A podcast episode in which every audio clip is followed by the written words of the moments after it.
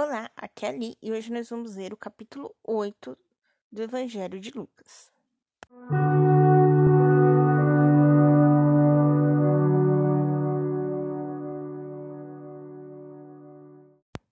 Bem-vindos aos Novenáticos. Hoje nós vamos ler o capítulo 8 do Evangelho de Lucas.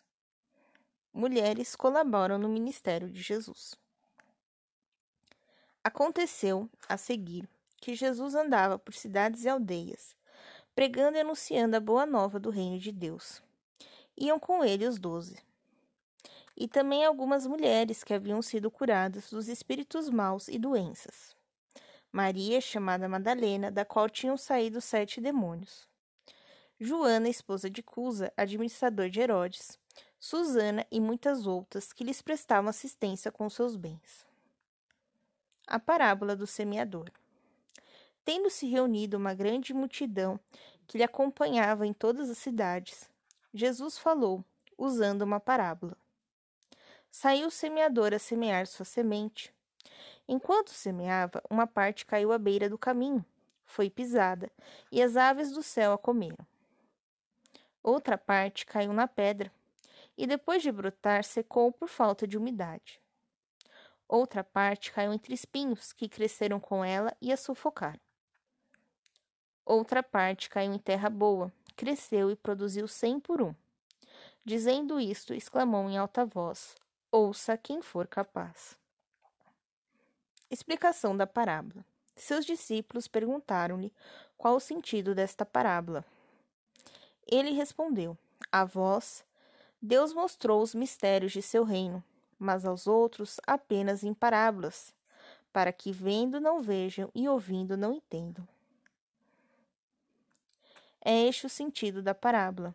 A semente é a palavra de Deus. As sementes são os que ouviram, mas depois vem o diabo e retira a palavra de seu coração, para que não creiam nem se salvem. As que estão sobre a pedra são os que, ao ouvirem, acolhem a palavra com alegria, mas não têm raízes. Creem por algum tempo, mas na hora da tentação voltam atrás. A semente que caiu entre espinhos são os que ouviram, mas com o passar do tempo deixam absorver-se pelas preocupações, riquezas e prazeres da vida e não chegam à maturidade. Enfim, a que cai em terra boa são os que, tendo ouvido a palavra com coração nobre e generoso, guardam a palavra e produzem fruto por sua constância. Apostolado do cristão. Ao acender uma vela, Ninguém a cobre com um vaso ou a coloca debaixo da cama. Ao contrário, a vela é colocada no candeeiro, para que os que entram vejam a luz. Pois nada há de oculto que não seja revelado, nada há de secreto que não deva ser conhecido e divulgado. Portanto, prestai atenção ao modo como ouvis, pois a quem tem será dado, mas de quem não tem será tirado até aquilo que julga que tem os parentes de Jesus. Vieram ter com ele sua mãe e seus irmãos, mas não conseguiam chegar perto dele por causa da multidão. Alguém lhe comunicou: Tua mãe e teus parentes estão lá fora e querem te ver. Em resposta, lhe disse: Minha mãe e meus irmãos são estes que ouvem a palavra de Deus e a põem em prática. A tempestade acalmada. Certo dia, Jesus subiu a uma barca com seus discípulos e lhes disse: Passemos à outra margem do lago. E fizeram-se ao largo. Enquanto navegavam, ele adormeceu. Uma tempestade de vento se abatiu sobre o lago. A barca ia enchendo-se de água e eles corriam perigo. Aproximaram-se dele e o despertaram, dizendo: Mestre, mestre, estamos perdidos. Acordando, ele deu ordem ao vento e à fúria da água, que se acalmaram, voltando à tranquilidade. Então perguntou-lhes: Onde está a vossa fé? Eles ficaram com medo e admirados. Diziam entre si: Quem é este que ordena até os ventos e a água, e eles obedecem?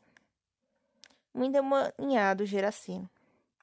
Navegaram para a região dos Gerasenos, que fica defronte a Galiléia. Quando Jesus embarcou, veio-lhe ao encontro um homem da cidade, possesso de demônios. Desde há muito não usava roupa, nem morava em casa, mas no cemitério. Vendo Jesus, deu um grito, caiu a seus pés e disse com voz forte: Que tens tu comigo, Jesus, filho do Deus Altíssimo? Eu te rogo, não me atormentes. Com efeito, Jesus ordenara ao espírito impuro que saísse do homem, pois muitas vezes se tinha apoderado dele, prendiam com de grilhões, mas ele arrebentava as correntes e era impelido pelo demônio para os desertos. Perguntou-lhe Jesus: Qual é teu nome? Respondeu Legião, pois muitos demônios haviam entrado nele. E rogavam a Jesus que não os mandassem para o abismo. Ora, havia lá numerosa numeroso grupo de porcos pastando no monte. Os demônios pediram a Jesus que lhe permitisse entrar nos, neles. E Jesus permitiu. Saindo então do homem, os demônios entraram nos porcos, e estes se precipitaram no lago, pelo barranco abaixo, e lá se afogaram. Vendo o que tinha sucedido, os que guardavam os porcos fugiram e levaram a notícia à cidade e aos campos. Eles então saíram para ver o que acontecera. Chegaram perto de Jesus e acharam junto aos pés dele, sentado, vestido e em perfeito juízo, um homem do qual haviam saído os demônios, e ficaram com medo. As testemunhas lhes relataram como fora curado o possesso. Então todo o povo do território dos Genacenos rogou a Jesus que se retirasse dali, porque estavam tomados de grande medo. Subindo a barca, ele voltou. O homem do qual saíram os demônios pedia a Jesus para ficar em sua companhia. Mas Jesus despediu, dizendo: Volta para casa e conta tudo o que Deus fez por ti. Ele partiu, anunciando por toda a cidade o que Jesus lhe fizera. Jesus cura e ressuscita. Quando Jesus chegou de volta, a multidão o recebeu, porque todos os esperavam. Veio um homem chamado Jairo, que era chefe da sinagoga. Caindo aos pés de Jesus, suplicava-lhe que fosse à sua casa, pois tinha uma única filha de uns doze anos que estava morrendo. Enquanto Jesus ia andando, a multidão o comprimia. Ora, uma mulher que já por doze anos padecia de um fluxo de sangue e que ninguém conseguia curar. Chegou por detrás de Jesus e tocou-lhe a barra do manto, e no mesmo instante cessou o fluxo de sangue. Mas Jesus perguntou: Quem foi que me tocou? Como todos negassem, Pedro disse: Mestre, são as multidões que te apertam e te comprimem. Mas Jesus insistiu: Alguém tocou em mim, pois senti que saía de mim uma força. A mulher, vendo que não podia ficar no nominado, veio tremendo ajoelhar-se diante dele e declarou diante de todos a razão por que o havia tocado e como logo tinha ficado curada. Jesus disse-lhe: Filha, tua fé te salvou. Vá em paz. Estava ainda falando quando chegou alguém da casa do chefe da sinagoga e disse: Tua filha morreu, não incomodes mais o mestre. Jesus ouviu isso e respondeu-lhe: Não tenhas medo, basta ter fé e ela será salva. Chegando à casa, não deixou ninguém entrar com ele, exceto Pedro, João e Tiago, bem como o pai e a mãe da menina. Todos choravam e se lamentavam por causa dela. Jesus disse então: Não choreis, ela não morreu, está dormindo.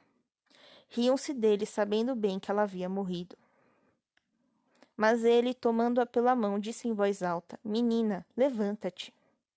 Voltou-lhe a vida e ela se levantou logo. Jesus mandou que lhe dessem de comer.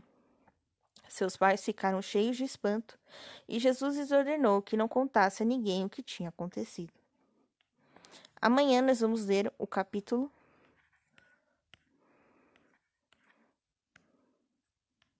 9 do Evangelho de Lucas.